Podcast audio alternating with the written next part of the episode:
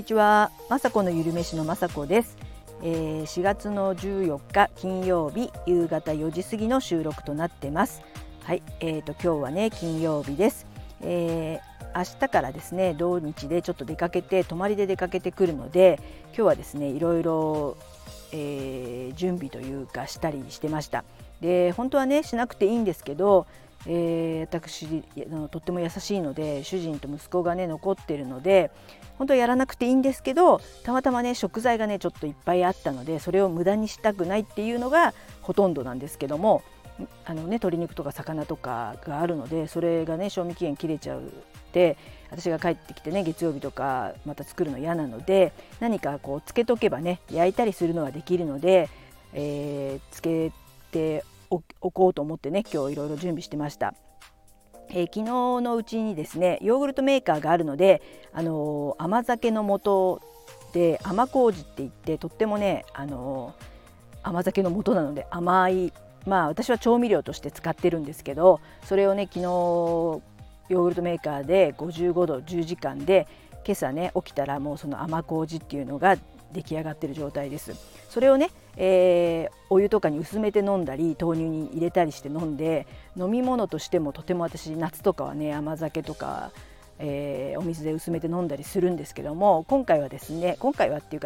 近はですね調味料として砂糖のね代わりになるので甘麹っていうのを作ってます。ヨーグルトメーカーがあればですねとっても簡単にその甘麹甘酒の素ができるので、それもですね、簡単な、レシピを見つけてしまって、本当は、甘酒の素甘麹はですね、おかゆとか作ったりとかしたり、結構ね炊飯器で作るとかめんどくさいイメージが私はあったんですけど、ヨーグルトメーカーがあるっていうことと、もうね残りご飯があれば簡単にできちゃうんですね。残りご飯をねヨーグルトメーカーに半分ぐらい入れて、適当に米麹をサラサラって入れて適当でいいんです。でお水をひたひたになるぐらいまで入れてねちょっとかき混ぜて55度の10時間発酵させますと、すごくとろっとしたまだ粒がね粒々で、私はその粒々嫌じゃないんですけど、旦那さんとか息子とかがあんまりつぶつぶ好きじゃないので、それを、ピューレ状にねフードプロセッサーでピューレにして、その甘麹の素を今日作りました。で今日ですね、作ったのは甘麹をね使ったおかずということで、納豆麹がねちょうどなくなってしまって、それも本当は週末のルーティーンでもう最近納豆麹、YouTube でもやったんですけど必ずね作っておきたいんですね。でもちょっと私いないので、たまたま納豆が3パックぐらいあったので甘麹納豆っていうのをね、ただ単に納豆と、人参も千切りにして、その甘麹と醤油を同量ぐらい入れて、いりごま入れて、あと切り昆布とかもねちょっと戻したやつを入れて、これはねもう発酵もしないでただ混ぜるだけですぐおかずになって、でもねもうバッチリな栄養じゃないですか。昆布も入ってますし人参も入っているので、それをね作りました。それもね納豆がね賞味期限がもう切れそうなのでね、作ったんですね。であとはですねその鶏もも肉があったので、それに甘麹と醤油を入れて、照り焼きなんですね。照り焼きみたいな味を、今日はねつけて、であとは焼くだけなんですけど、みりんとかねお酒とか砂糖を入れてももちろんいいんですけど、このね甘麹を入れるとすごくね味が美味しくなってですね、なんか味が決まるっていうか、これ今日の照り焼き美味しいねっていうような感じになるので、なかなかね甘酒の素はね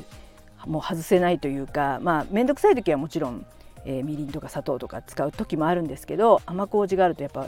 味に深みが出るというか、すごく私はね気に入ってます。あともう一つはですね、すごくその甘麹いっぱいできるので、確か甘麹を 400g 使って、あとは味噌をその半量の 200g をねただ混ぜ合わせるだけで、要はね万能調味料というか甘麹味噌っていうのができるんですね。それが結構ねたっぷりできるので、料理のね調味料にね使うんですね。もちろん炒める時にそれで炒めるとホイコーロー的なものも味噌炒めがすごく美味しいですし、田楽味噌とかね、煮込み味噌煮込みうどんとかにベースになったりするんですけど、私はですねこれをまたちょっとね安売りでちょっと買っちゃった半額のタラかな、タラとかあと骨なしのなんかそういう魚があって、それを、このね甘麹味噌でつけますとすごくね高いっていうか高いなんか西京漬けみたいな、なんかすごく焦げ目がついてですね、これも甘麹味噌でつけるととってもうまみが増してですね、すごくねおかずになる魚になるんですね。魚ね私は大好きなんですけど、やっぱ男の人たちって魚あんまり好きじゃないんですけど、これすごくね安くて半額で売ってるような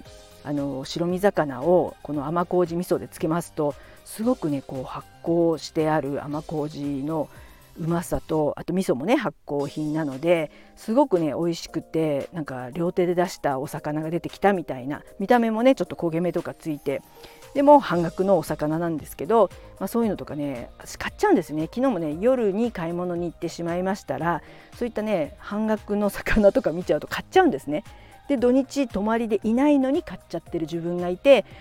もう自分のね首を絞めて、別に旦那さんとか息子のためっていうよりも自分で買ってきちゃったので、調味料を作ってつけとけば私が帰ってきて月曜日なんなら余ってたらそれを食べれますし、ということで結構ね自分の首を絞めちゃいがちなんですけど、やっぱりね昨日も言ったと思うんですけど、スーパーがすごくいろんなとこ近くにいっぱいあるんですけど、近いところは本当1分もかからないところにあるので、ちょっと今暑かったりすると夕方から夜にかけてウォーキングとかしてる時にして、でその帰りに寄ると、半額のものがねたくさん売ってる時間帯なんですね、ちょうど、野菜とかもそうなんですけど、でもとりあえず野菜は、私がいないのに使うわけがないので野菜はねぐっと我慢したんですね。でもフルーツとかちょっとね、今で美味しいデコポンみたいのがすごくお値打ちな値段だったので、そういうのは買ってきたんですけど、でもね魚とか肉はね買っちゃうんですよ。なんかささみとかなんかそういうの半額になったりとか、これいつか使うだろうみたいな、良くないと思いつつも、でもこういったね万能調味料を作っておけばもうつけるだけでいいっていうのがすごく最近ハマってて、醤油麹とかつけるっていうのももちろんありますし、そういったなんか発酵調味料が家にあるとすごく何でもね美味しくなりますし、忙しかったりもしますので、もうつけとけば夜焼くだけで、あとはね野菜はですね最近もう本当に塩もみキャベツだとか発酵キャベツだとか発酵玉ねぎがもう家の中に入っているので、それはねもう旦那さんとかも知ってるので、キャベツのねジップロックがあるのでそれも自分で取って朝とかねサラダにできますし、もうそこまでやんなきゃ食べないのかいっていう感じですけど、でもそれは自分のためにねやってるんですけど、さらし玉ねぎだとかね、あと何かあるかな、最近はだからもうとにかく野菜も冷蔵庫にジップロックでありますし、あとはねいつもの冷凍庫に切ったね野菜カット野菜をあれば結構ねそれも旦那さんとかお休みの時とかうどんの時にその野菜を使ったりとかしてるので、ここまでやっといてようやく動きますけども、やらなくてもいいとは思うんですけども、私の性格上作ってしまうので、自分のためにもね野菜がないとちょっと不安なので、そうやって切ったり、塩もみキャベツが冷蔵庫にあるっていうことで、私もね明日安心してお出かけしてこれるっていう、もう性格ですね、しょうがないと思うんですけど、ちょっとねお休み前はあんまり、鶏肉だとか、魚とかはね買わないようにしようって、もう自分の、ね、首を絞めてしまって今日ちょっとね疲れてしまいましたはい、でもですね、YouTube のね撮影も今週は、3本撮れて、今日はですねさつまいもとヨーグルト粉寒天を使ったさつまいもヨーグルト寒天ケーキっていうのをね本で見つけて、もう腸活食材ばっかりで、私はねさつまいもを普段おやつとしてただ蒸したりとかね焼き芋機みたいなところで入れて、もう焼き芋が一年中多分うちあるんですね本当に、ですけども、もちろんさつまいものスイーツも大好きなんですけど、スイートポテトとかねそういったちょっとカロリーが高いのはね作りませんけども、今回は甘みとしては、オリゴ糖っていってね、乳酸菌の餌とかになる、腸活の甘味料を使いましたし、豆乳ヨーグルトとさつまいもをねふかしたやつを混ぜて、あとね粉寒天ももちろんね食物繊維たっぷりだと思うので、その寒天